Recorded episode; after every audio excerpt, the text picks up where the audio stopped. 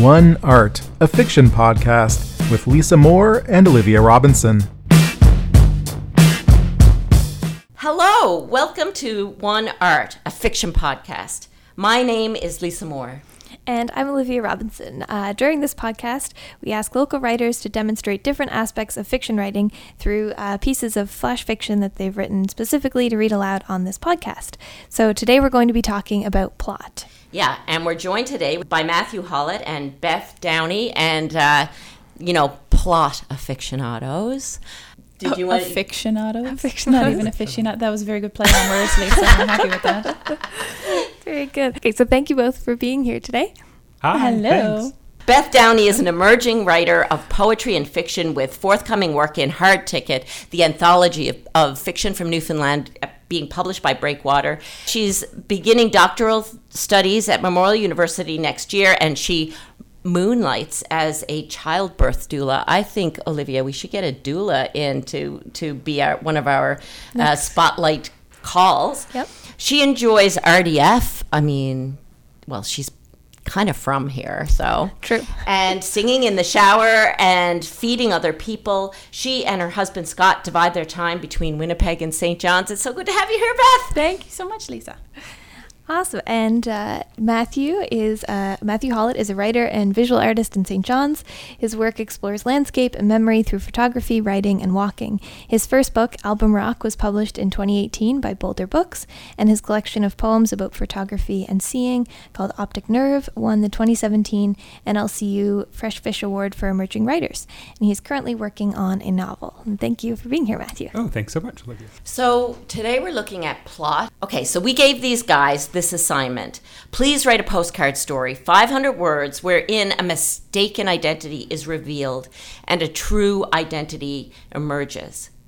And, and you can interpret this as subtly or as dramatically as you wish. A protagonist who once believed themselves incapable of great passion suddenly is surprised to discover they're overwhelmed by a minor, titillating crush. Or, not so subtly at all, does a law respecting, genteel protagonists discover they're capable of robbing a bank?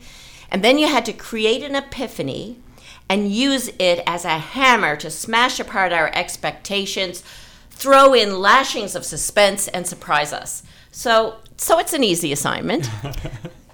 To write in a week? Sure. no I thought problem. about robbing a bank for research, but then I thought that wasn't a good idea. um, yeah, so we're gonna we're gonna talk about what you found hard about this, what what kind of insights you had about plot, because I think writing by starting with plot is um, y- it, it, it makes you think about plot. So, what kind of what is a plot? Let's let's just talk about that. What are the steps of building a plot? How does it be, how does the story start?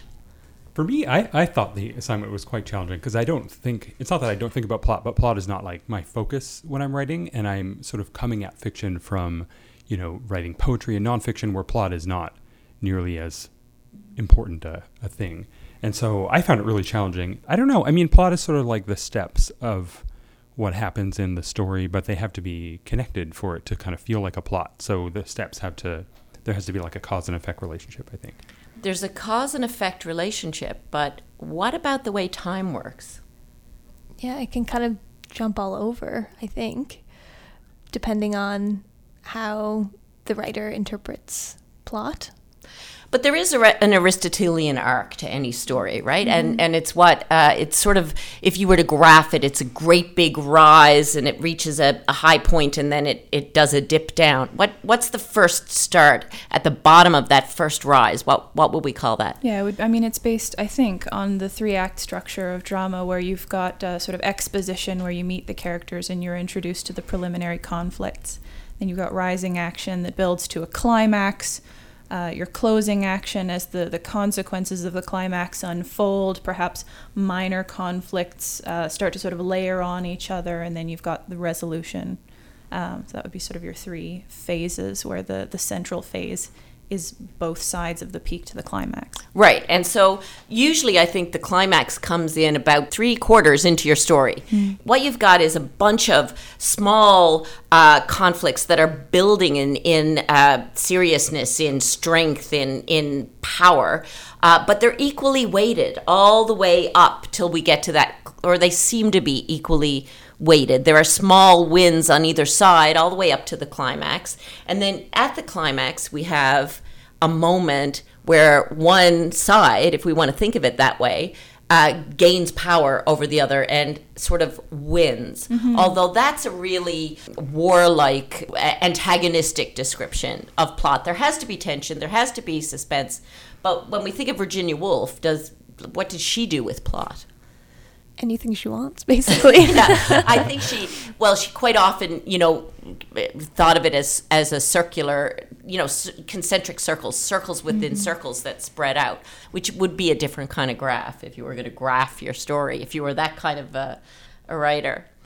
Um, I just want to read you a little thing that Elizabeth Bowen uh, says about plot because I, I find this fascinating. She says, plot, essential. She's actually Irish, but I'm not going to. I should have you read this, Beth. You have a great Irish accent when you're acting Irish parts. Plot, essential, the pre essential. Plot might seem to be a matter of choice. It is not. The particular plot is something the novelist is driven to. It is what is left after the whittling away of alternatives. The novelist is confronted at a moment, or at what appears to be a moment, actually, it's an extension that may be infinite, by the impossibility of saying what is to be said in any other way. He is forced toward his plot. By what? By the what is to be said. What is what is to be said? A mass of subjective matter that has accumulated, impressions received, feelings about experience, distorted results of ordinary observation, and something else, X. This matter is extra matter. It is superfluous to the non writing life of the writer. It is luggage left in the hallway between two journeys, as opposed to the perpetual furniture of the rooms. It is destined to be elsewhere. It cannot move till its destination is known. Plot is the knowing of destination. What do you think of that? Oh, I love that. I think it's absolutely gorgeous.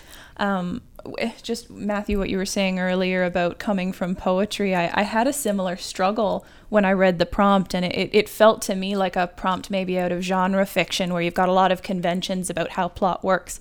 And I find that when I write, um, a lot of my writing tends to be quite contemplative and most of the plot arises from from the inner life of the characters right and it, it's things that they think and feel and their motivations and how that prompts them to interact with their world and then of course the world kicks back and then plot in the mm-hmm. usual sense sort of happens. But it's it's as you said lisa that cause and effect relationship.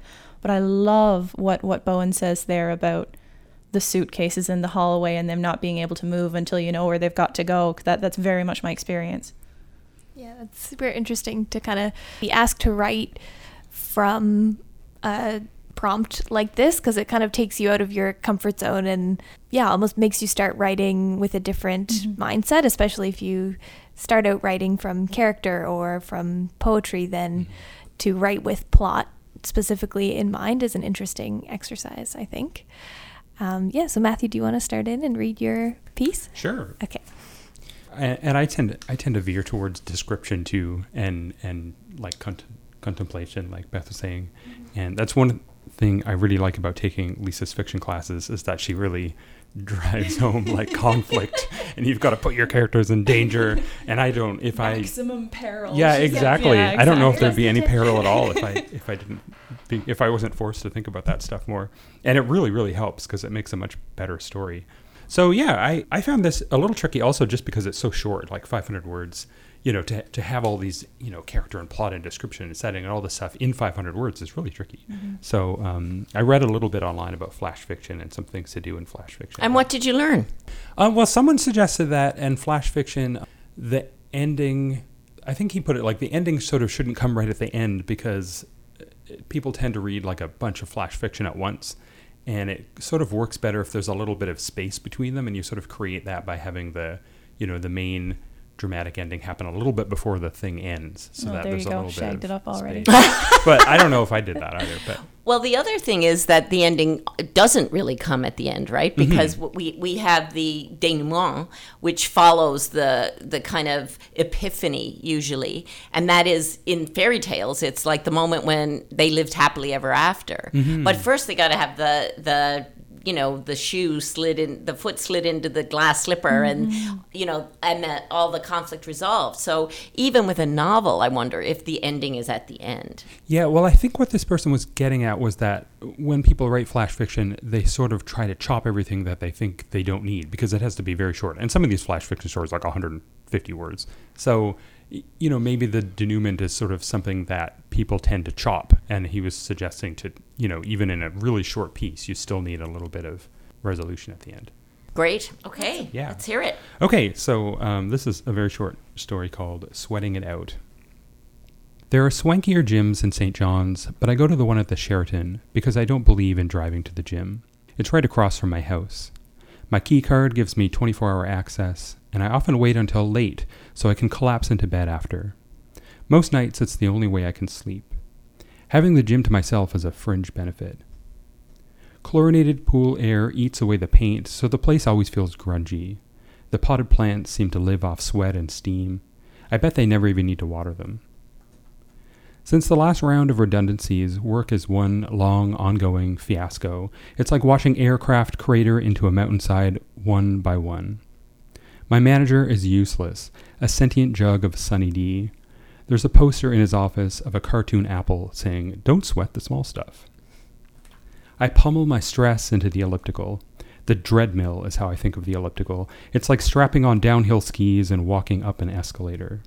A hundred years ago, it'd be considered an instrument of torture. All the machines have screens now. They play video tours so you can pretend you're jogging outdoors in a warmer corner of the world. It's usually some sun drenched national forest in Oregon or New Zealand, a wide trail dappled with day hikers. Today, though, it's as if the elliptical can read my mood as well as my heart rate. It plunks me down in an infernal Amazonian jungle gorge. Dark leaves flutter like bat wings over a gauntlet of boulders. Roots like wrought iron cages surge up from the forest floor. Thin waterfalls whiz like circular saws. The camera turns a corner and lopes towards a terrifying rope bridge. I try pedaling backwards, but the video only goes one way. I close my eyes.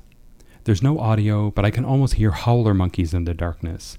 They screech in my manager's voice My door is always open. I hope we can get to the same page on this. On the other side of the bridge, though, the jungle illuminates. There are beams of light like leaning Roman columns. Calligraphic vines loop and curl. A speckled pink blossom as large as a stop sign blooms beside the path. I can almost smell it. Something twinges me out of my trance. Why do I smell the office? It's me. My sweat reeks of coffee. That's it. I'm done. I have to quit right now before I change my mind. I look over my shoulder to make sure I'm alone. I catch sight of myself in the mirror behind me, still trundling on the elliptical. The patch of sweat dampening my shirt is a jagged oval swerved to one side.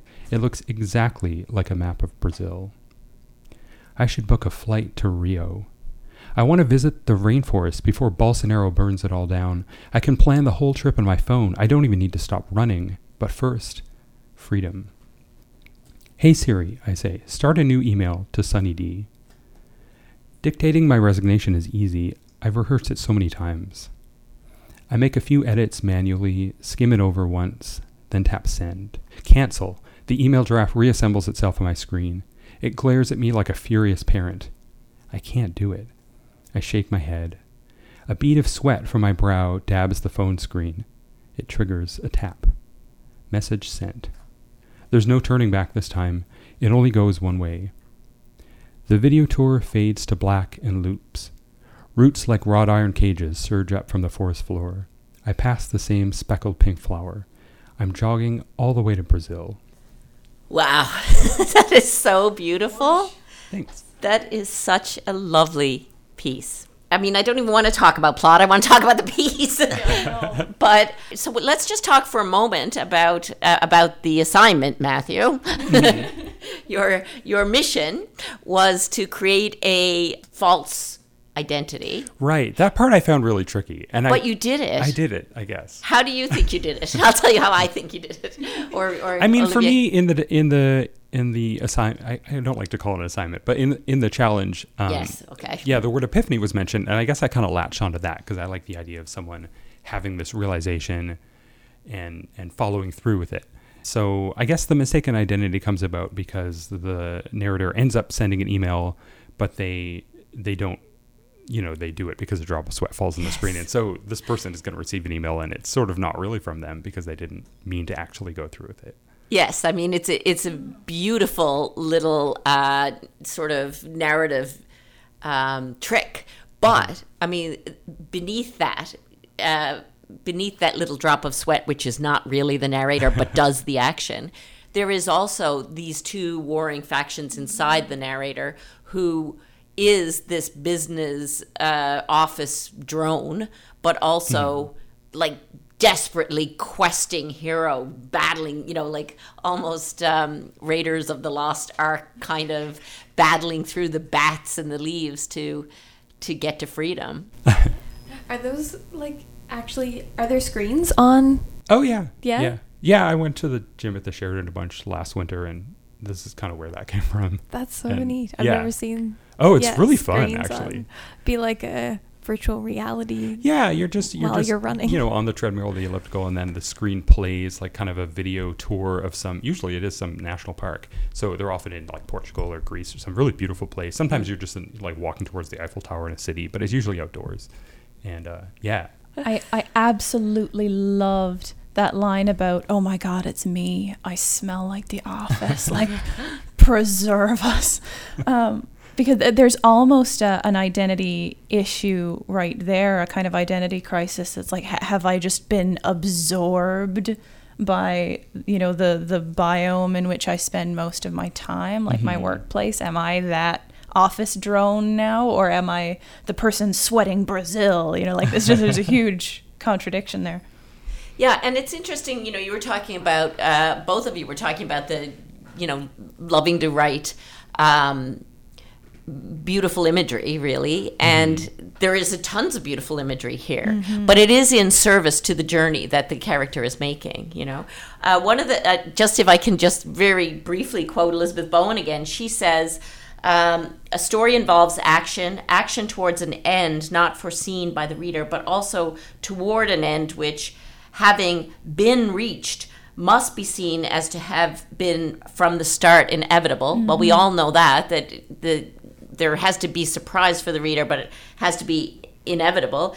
Then she says, action by whom? The characters, action in view of what, and because of what? The what is to be said. What about the idea that the function of action is to express characters? This is wrong, she says. The characters are there to provide action. Each character is created and must only be created as to give his or her action um, rather the contribution to the novel verisimilitude. So you know, I too, uh, when I'm writing, wanna wanna be writing characters. That's all I care about, and I often think that character and the formation of character is plot. But she's saying, who cares about characters? Like it's about the the movement forward. Didn't she also say though that character is plot? Does she? no, well, didn't she say in something else? I think think 'Cause she probably does. She kind of is like contradicting herself now in this. Well, can can you Which read it again? Just the line about where she says, "No, it's not this, it's that." The bit that ends with verisimilitude. Uh, she says, What about the idea that the function of action is to express the characters? This is wrong. Uh, the characters are there to provide the action. Each character is created and must only be created to give his or her action verisimilitude. Yeah, and I, I think that's in keeping with what you were suggesting, Olivia, where, where the characters are the action. Because if, mm-hmm. if you think of action as being there to express characters, it's where you're making up events with this sort of higher idea that like a certain happening should parallel a thing about your character that you want to express. Like if a really passionate character has to go through a fire, it's like, well, that's a bit cheesy. Whereas if the really passionate character knocks over a hurricane lamp and starts a fire, that happened because the mm-hmm. character is who they are. They give the plot verisimilitude. Mm-hmm. Right. Yeah, that makes sense. I think the discussion around plot often kind of there's a back and forth between people who think of fiction as genre fiction, which is very plot driven, and people think of who think of literary fiction, which is very character driven. And so it makes sense to me that in we're talking about literary fiction mostly, and it makes sense that the plot would kind of come from the actions of the characters. Whereas in something like genre fiction, I just think immediately of sci-fi where the characters are like responding to an alien invasion or some mm-hmm. big external thing, and the plot comes more from like the plot is sort of pushing the characters around. Where in, in literary fiction, I think the characters are the ones that are kind of emanating the plot because they're responding to each other. And Right. I mean, I think your piece, in a way, is a parody of genre fiction because the character is battling the jungle and all these vines and all of that, and the wild, the nature, which, of course, is one of those fundamental uh, conflicts that appear in plot, you know, human versus nature. Uh, but really, what is going on is that this is a screen and that the Yeah. character's in absolutely no physical danger, but but moral peril. So you're using all the trappings of a, a adventure story, but in fact, it's a psychological internal. Mm-hmm. Yeah, and it's so funny when he tries pedaling backwards because he's afraid of the going over the rope bridge, and then well, I he's was like, really "Oh yeah, wait." because like they could easily design it so that if you pedaled backwards, the video went backwards. But of course they don't because no one would do that. That would- because they'd be sued because you'd have all kinds of people flying left, right, and center off the Yeah. elliptical thingamajig. oh my gosh, that's too funny. Do we want to get Beth to read hers? Yes, we okay. do. All right, Beth, let's hear yours. Right on. All right, so this piece is called Mint Julep. It was a Wednesday, and I was watering plants on the fire escape, smoking. The begonias were leggy. The croton was browning at the tips, and assorted herbs in pots, particularly one rosemary plant in a mulch of butts, had all but done away with themselves for shame. I had nearly made up my mind to join them by throwing myself over the railing, watering can and all, when my eyes returned to the pot of mint. Tall and thick, almost arrogant, it flourished amid the fire escape's otherwise total ennui. I'd been making mint juleps with it, as this was the only thing I absolutely knew mint to be good for, and the plant in turn offered me plenty of practice, such that I was now something of a connoisseur. I knew the LC ladies by name, and they, in what I took to be a show of affection, called me Jack, though my name is actually Jim. I glared at the mint its undignified liveliness, every leaf an almost effulgent green, and I knew it was mocking me. Go on then, it said, purple flowers waving gently over the rail. Off you go. I stared, beginning to feel the weight of the watering can, that horticultural millstone, dragging on my shoulder. I put the watering can down and ripped off a bunch of mint. You are just like your mother, I said, and went inside for the jack. She had been almost impossibly beautiful. A painter with dark hair and eyes, and maybe I deserved that. What had begun as a torrid love affair with, I must tell you, really fantastic sex, had ended badly. She called me trifling. She said I'd let myself go, but if four nights a week stocking shelves at Dominion to keep Her Majesty in canvas doesn't earn a man the occasional indulgence, then I don't know what the fuck. And if I dropped the odd course to keep up my GPA, what was that to her? She was a prude, anyway. Man does not live by missionary alone, certainly not at once a week, so pardon the fuck out of me if I did have a second helping of ice cream the once or twice. Three months of that was how it was backbiting and low blows.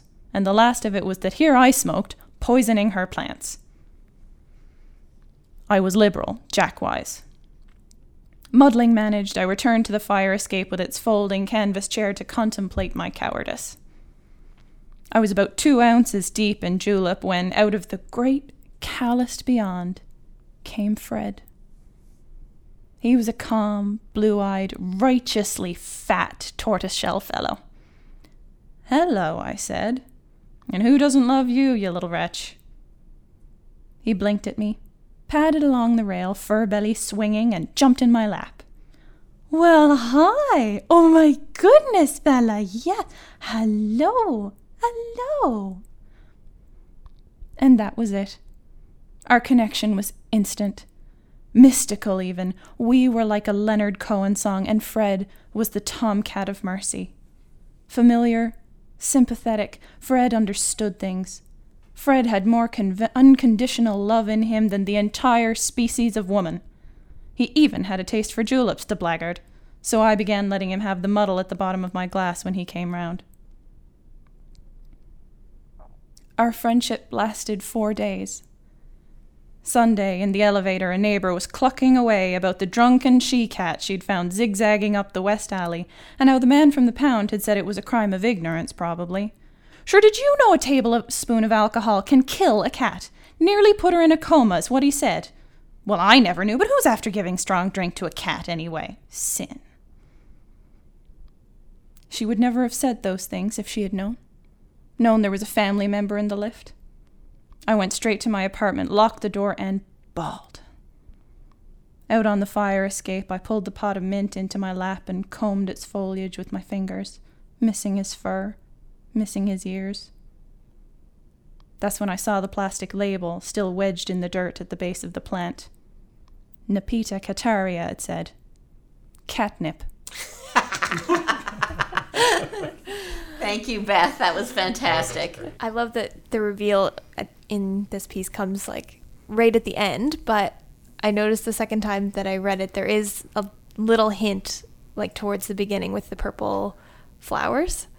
Mm, well, I mean, both. See, the the thing is, catnip and mint are from the same family. They're related species, Right. And they both grow purple flowers. They look very, very similar. Does mint have purple flowers? It too? does if you let it flower, Ah. which you shouldn't, because then you're not going to get any more mint. but- Right. Okay. Now I did not know because Olivia Me and I were clue, clue. Yeah. but so we were wrong. yeah. At least were- I think it does. I'm doubting myself now, but I'm Do- pre- fairly sure it No, it might. No, you're. It sounds like you know what you're talking about. Yeah, stay tuned. I've got a wild bed of mint growing that I haven't in the front lawn. It's so beautiful and funny and gentle and sweet. It's lovely, lovely, Beth. Why don't you tell us what your thoughts were on plot? Like, what were you working with as you were going through? What were you thinking about? That's a great question. I have no idea. True, truly, like like Matthew was saying, I tend to start with character, but I think maybe what I should not say this because the comparison's just going to end me. Um, I I had recently been to a reading by Kevin Barry, and he's just so good when he reads. He has this incredible sense of uh, what the characters are really thinking or really saying versus what they're saying with their words. And I was so amazed by how much plot was conveyed just in his tone and the way he was able to show you that the characters were sort of prevaricating a lot of the time.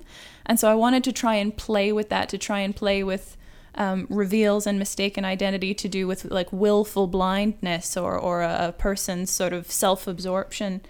And I don't know where the plants came from honestly. I think i think maybe i just realized that something this short i was thinking about the restrictions of, of a flash fiction piece.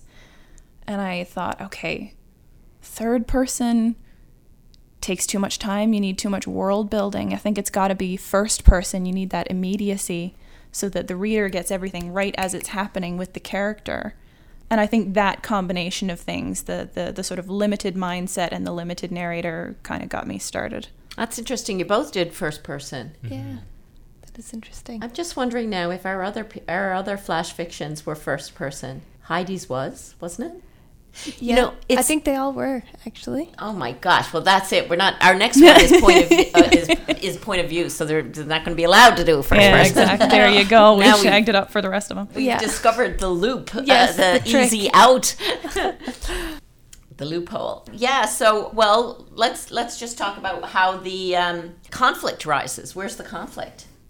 Um, I would say kind of towards the end when the cat appears, but there's a little hint of it, I guess, earlier than that.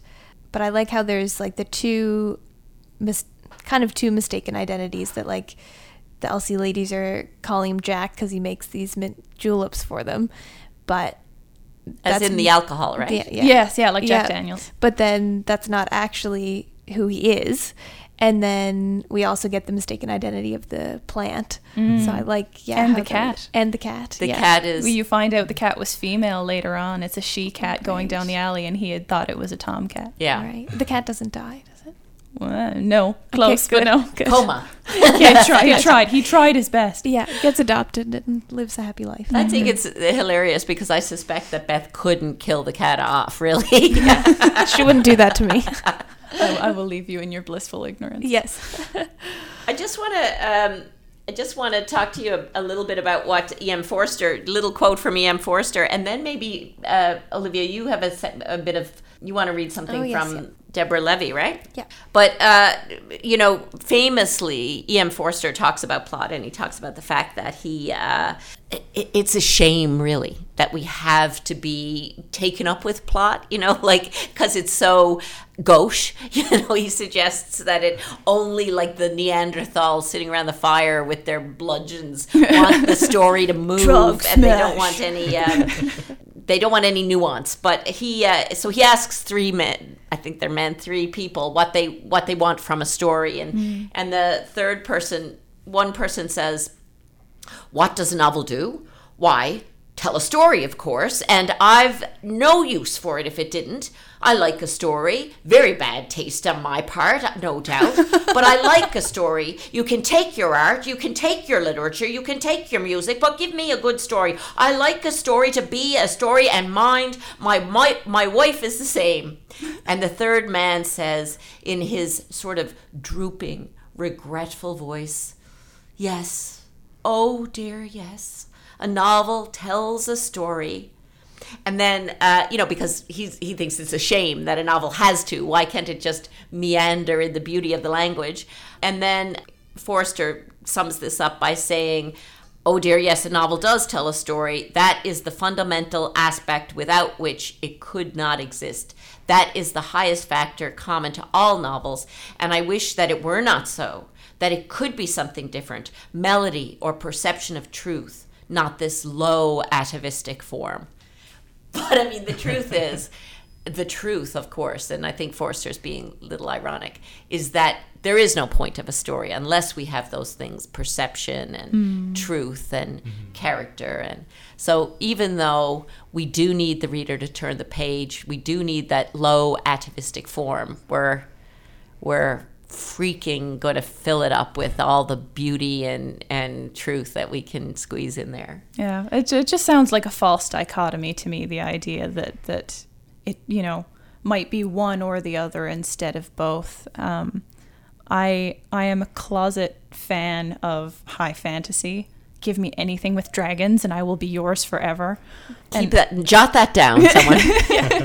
and uh, I'll, I'll be so recently i just i've been really paying more attention actually than i ever had before as to how the fantasy authors that i really love are doing what they're doing because so many of them are exactly what you're talking about in that forster quote. They're just good stories. There's love and adventure and slaying dragons and, and fascinating characters. And also with the best writers like say patrick rothfuss there is contemplation and perception and and the soulful and and sort of thinking about you know big themes. I mean even maybe religious themes. Um there's it- it's kind of it's got the whole package if you have the the bright-eyed innocence i guess to follow along Yeah, I kind of wondered if there was a little like nod to Harry Potter in your story there that you Oh, might really? not have managed. Tell- might tell me not where. have noticed. i'm curious But I, uh, when you said muddling managed, ah yes that yep that Is that a happened that's subtle? real Yeah, mischief okay. managed you're Yeah. right Caught. It is what you do liked- to to you know make a good cocktail. Probably some cocktails, mojitos also use mint. My fave. yes, but Um, not Jack Daniels. I don't think. Oh goodness! you know, this is one of the things I find exciting about fiction. You learn who the experts are. Yeah, I make a good mojito. yeah. We were wrong about the mint, though. yes, we were. We didn't We've know it flowered. No, we've learned Okay. Olivia, what's what's going on? oh, i think uh, matt's trying to jump in there Oh, I Oh. just wanted to jump in and say um, I, there are certainly plotless novels too. I mean, some of my favorite books are are kind of weird experimental novels. I really like Nicholson Baker's The Mezzanine, which is basically the entire novel takes place with a man going up an escalator thinking about things like he thinks about shoelaces and and weird little quibbles and and it's it's still a novel and it's it's interesting to see those kinds of experiments like can I write a novel without plot or well you just let me the waves Lisa just let me the Virginia Woolf book the waves which is you know similarly sort of meandering and, and mm-hmm. strange and I, I kind of want someone to write a plotless novel with a dragon in it, just to see if it can. Oh, challenge accepted. Craps Okay. less tape, but with a dragon. You know, That's you mentioned. Kevin Barry, and he wrote a book. Uh, maybe you know the name of it. I can't remember the name of it. Um, about the Beatles, about John Lennon going to an island, which he actually did, and he does scream therapy, and it is an entirely experimental novel. But- Beetleborg, I think. I think. I think that's Beetle- what it's called. Beetleborg. I thought it was just. No, is that not right? I don't- s- I thought it was like one. Beatlebone. Beetle, but yep, that's it. Yeah. Uh, and anyway, it is the bizarrest novel, and it is voice. It's really voice driven, just like the Virginia Woolf in a strange way. But it is a journey. It's a journey to this island, and it's a journey through the sort of psycho uh, psychoanalytic weirdness that he goes through. And the mezzanine is also a journey up the escalator. Mhm. Yeah, you know, there's definitely. there's there's movement. There's movement happening. It's true that in both instances, it's the the action is boiled down to the barest, but if I may, just one last time, go back to uh, Elizabeth Bowen, who clearly I've been reading nobody else but. like she talks about plot tension being a rope that you pull tight between two hands, and the tension across the piece of rope or string has to be equal all the way across that piece of rope. So this is the thing. It doesn't matter if you're, you know, uh, bludgeoning someone to death or if you're breaking a teacup. It, you have to the characters have to convince us that the that what is at stake whether it's the teacup or the skull is tr- of, trem- of tremendous importance to the characters and and it's that importance that imbues the story even if it's just going up an escalator and remembering the trajectory of how shoelaces have been manufactured over all of history. You know it has to be imbued with that uh, intensity. Yeah, One, definitely. one of my favorite examples of that, where you have to bring a, a proportional sense of, or perhaps a disproportionate sense of importance to sometimes simple or, or minor things, is uh, Susan Glaspell's play Trifles, where you've got these. It, it's a it's a sort of a closed box play. It just takes place in a kitchen, the one room, and it's these two farm wives who have gone over to a neighbor's house to collect some things for her because she's been arrested and they it- it's a murder mystery basically but they unraveled a whole plot just by analyzing the particular disarray of her kitchen you know the fact that the bread was left out or the canaries not in the cage and it it's and the, the title says it all right? It's called trifles. Um, but death is at hand and it, it's really excellent. Yes. Well, I, I was going to say in your piece, only a cat dies, but I know that I would just lose so many listeners mm-hmm. that. Mm-hmm. in fact, maybe the whole room would evacuate. could be yeah I could lose my co host. yes. well, I didn't know. I was. I'm actually. I've only just recently learned that it's kind of one of the cardinal sins in fiction that a lot of publishers will tell you you cannot kill a dog. Like animals are sacrosanct. Yep. And I mean, I guess I guess I can understand why, but it's something I did not know until recently. Yeah. Well, there's, it- there's sorry. a website. I know. I was just gonna say, does the dog, die? I think it's Yeah. like doesthedogdie.com where you can like look up movies and it'll tell you whether or not a dog dies because people are like intensely It's passionate very about not watching movies where a dog dies. Yes, well, I wrote a piece for a educational school textbook thing, and it was about a, a, a dog did die. It was about a dog being put down. It was about death. Uh, I mean, and they told me to take it out, and I said, no, this is for grade nine. They're doing the Holocaust. I think they can handle this dog being put down. It was an act of mercy. You know, I think I think we underestimate the power of children to understand big life themes. Yeah, I found it interesting in both of your pieces how kind of the, um, I guess, turning point was very close to the end, which might be a product of the pieces having to be shorter. Um, but then in this um, novella, Hot Milk by Deborah Levy, um, which is like mm, just over 200 pages, I think the like turning point also occurs kind of pretty close to the end, like in the third to last chapter. So I'm just going to read a little bit of that, I guess. So by the time we were on the road again, the clock on the hire car was positioned at 8:05, the temperature at 25 Celsius, my speed 120 kilometers per hour. A decaying Ferris wheel stood abandoned in the desert like an open mouth, a last cheap laugh. I stopped the car on the hard shoulder. Let's have a look at the sunset, I said. There was no sunset to look at, but Rose did not seem to notice. Out came the wheelchair and 15 minutes of heavy lifting. Rose leaned on my arm and then on my shoulder as she lowered herself into it. What are you waiting for, Sophia? I'm just getting my breath back. A white lorry was making its way toward us in the distance. It was loaded with tomatoes grown under plastic on the sweltering desert slave farms. I wheeled my mother into the middle of the road and I left her there. Wow. Okay. Yeah. So the mother does not get hit by the car, but Spoiler. spoiler. Yeah. but still, I think that's like the turning point where this, uh, where the protagonist of this uh, novella, Sophia, kind of, yeah, realizes the direction that her life has to take when she gets back home. Um, Olivia, yes, should I? is that my copy? No, it's not. this is mine. I promise. Have you lost yours again? I have, yes. Um, no, this is my brand new one. Yes, I read that book too, and I like when you said I'm going to read the the climax. I knew immediately, and it's just I knew that was the section you were going to read because it is, you know, just completely, inarguably, the turning point of the novel. I just kind of wanted to explain a little bit about the setting so that people aren't completely confused. Because they're in Spain uh, trying to figure out why her mother can walk sometimes and can't walk other times. So they've gone to see this doctor, and like they're from the UK, but um, they're staying in Spain.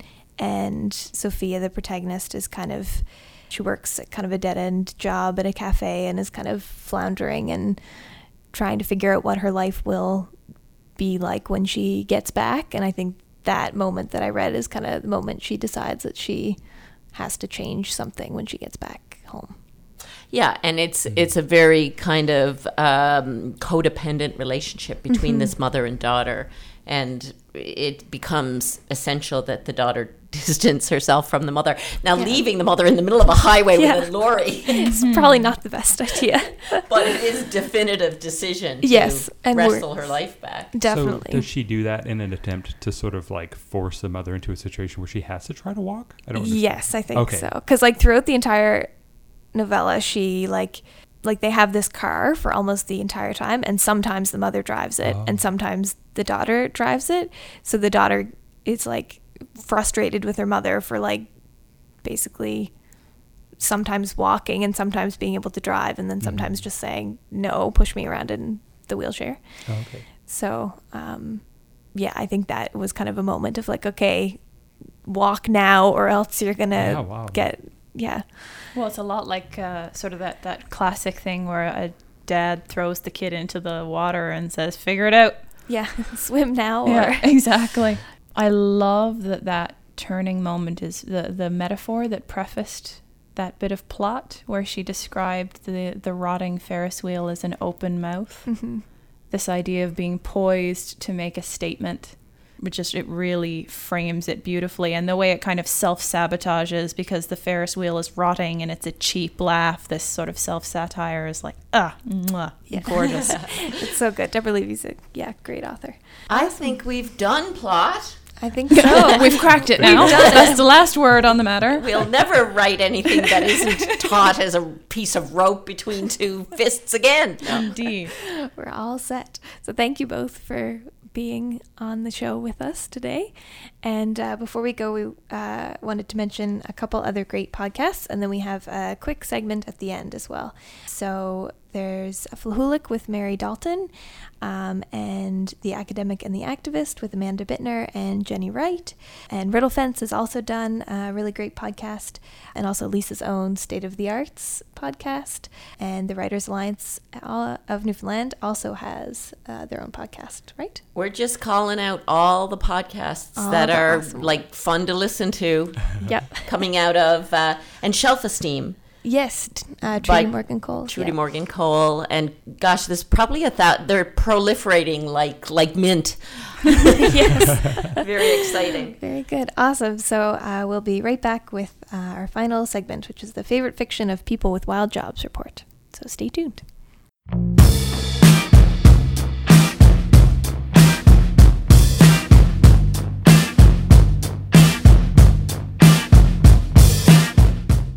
Listening to One Art, a fiction podcast with Lisa Moore and Olivia Robinson.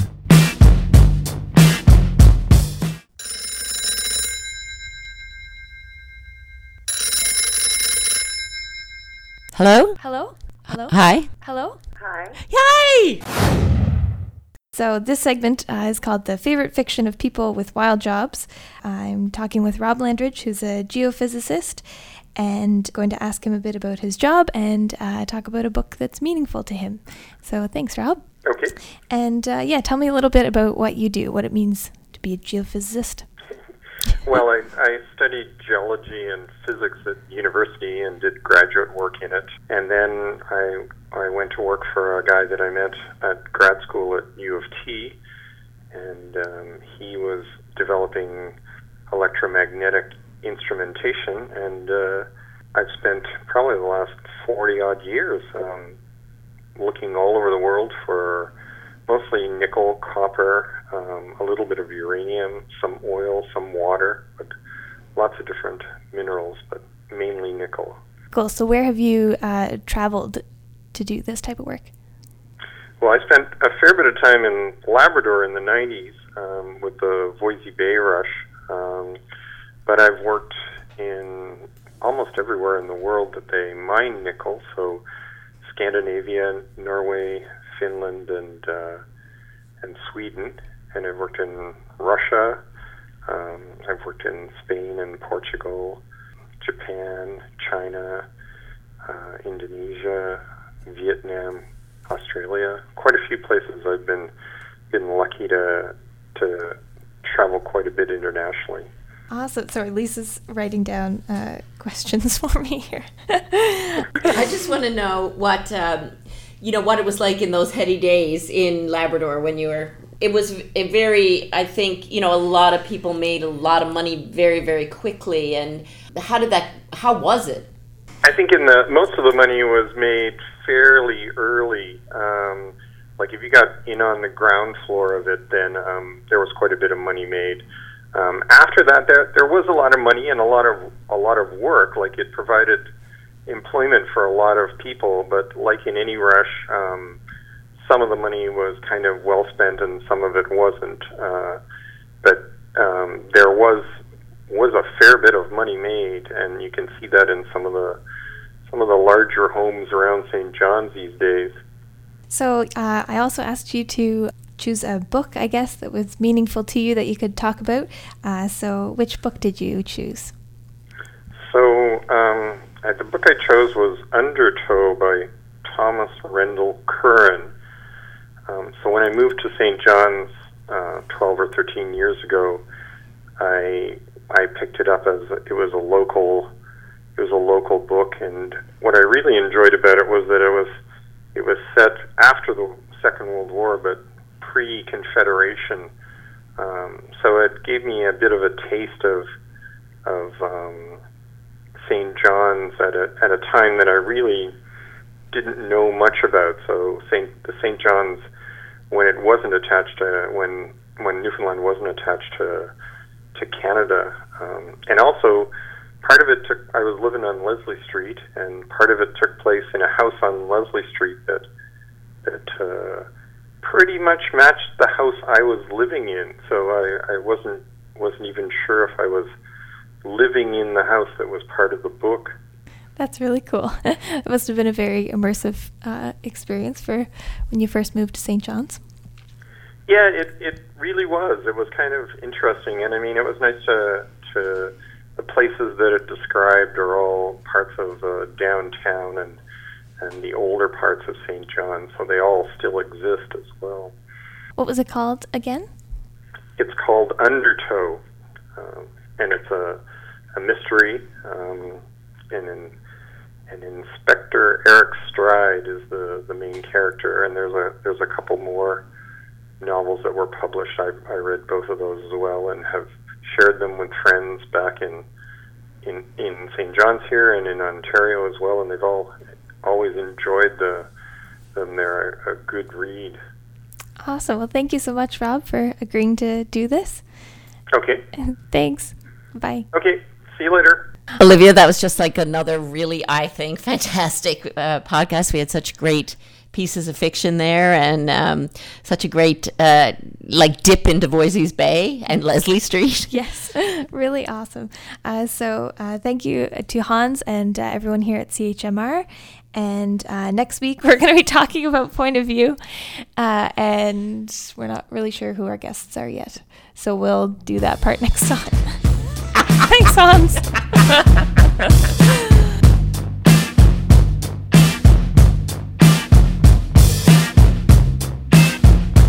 You've been listening to One Art, a fiction podcast with Lisa Moore and Olivia Robinson.